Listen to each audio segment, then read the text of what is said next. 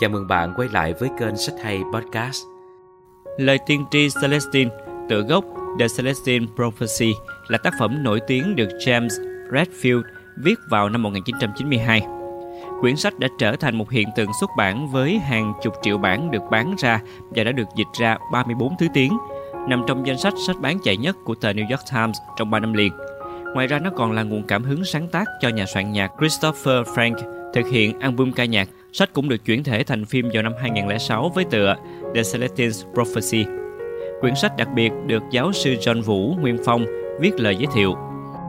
Sách viết về đề tài tâm linh nhưng được truyền tải dưới hình thức tiểu thuyết, có câu chuyện, có những tình tiết hấp dẫn lý thú, ly kỳ nên lôi cuốn dễ đọc. Trong đó các nhân vật gặp nhau và những bối cảnh, thời điểm trùng hợp như một sự sắp đặt của tạo hóa dẫn dắt người đọc đi từ nút thắt này đến nút thắt khác, giải mã hết sự bí ẩn này đến sự bí ẩn khác cho đến hồi kết. Các nhân vật kết nối chặt chẽ với nhau, bổ sung cho nhau trong hành trình đầy mạo hiểm, tìm kiếm thủ bản, một cổ thư chứa đựng những lời tiên tri cho nhân loại loại, được viết từ hàng ngàn năm trước, được phát hiện tại vùng tàn tích Celestine, Peru và đã mất tích một cách bí ẩn.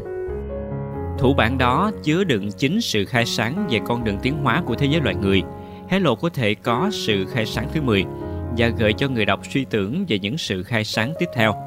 Cứ mỗi chặng trong hành trình đầy mạo hiểm đó, một sự khai sáng lại được tìm thấy mang đến những thông điệp trải nghiệm mới mẻ về nguồn gốc đời sống tâm linh quá trình tiến hóa của con người và lời tiên tri về xã hội loài người trong tương lai.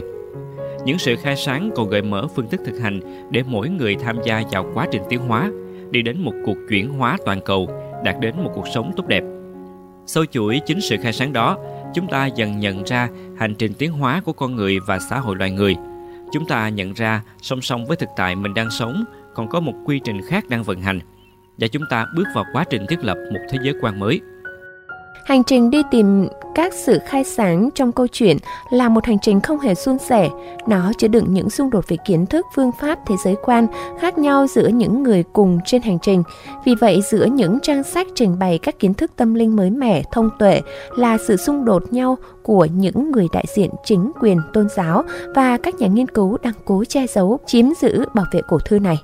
Có súng nổ, có nhà tù, có lời đe dọa, những pha rượt đuổi, những màn đấu lý, nhưng cũng ẩn chứa những hành xử đẹp, âm thầm hỗ trợ, giúp nhau, ngầm thừa nhận nhau giữa những con người khác biệt trong cuộc đấu tranh giải quyết xung đột đó. Tất cả đủ để cuốn hút người đọc, đủ để con tim ta sao xuyến về một thứ tình chưa bao giờ mất đi là tình người.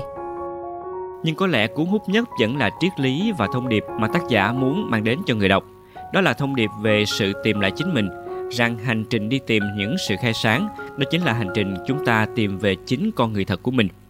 Qua các trang sách, bạn có thể tìm thấy thông điệp về nguồn năng lượng quý báu và vô tận mà vũ trụ mang đến cho con người. Dẫn dắt loài người trong quá trình tiến hóa đến một tương lai tốt đẹp mà nhiều khi con người không nhận ra, không tận hưởng mà còn phí phạm, thậm chí tàn phá khốc liệt môi trường, khai thác cạn kiệt thiên nhiên. Bạn sẽ được nhắc nhở rằng người làm cha làm mẹ cần ứng xử với con cái thế nào để đứa trẻ cảm thấy được tôn trọng, yêu thương, được phát triển tự do và tiến hóa hoàn thiện nhất. Rằng con người cần phải nhanh chóng cải thiện mối quan hệ ứng xử với nhau, kết nối nhau bằng nguồn năng lượng yêu thương dưới ánh sáng tỉnh thức. Cần thiết lập phong thái ứng xử, mà trong đó mỗi người đều nỗ lực mong muốn khơi dậy những giá trị tốt đẹp nhất bên trong người khác, chứ không phải là sự tranh giành quyền lực nhũng nhiễu, không phải là việc con người tìm mọi cách kiểm soát, thao túng nhau để chiếm đoạt nguồn năng lượng của nhau, là tình trạng con người luôn vội vã lao về phía trước đắm mình trong cuộc tìm kiếm một đời sống vật chất để né tránh lý do tại sao họ tồn tại trên đời này, tồn tại để làm gì. Thông điệp đó là niềm tin và hy vọng mãnh liệt vào tương lai hạnh phúc của con người và thế giới loài người. Sách do First New Trí Việt phát hành.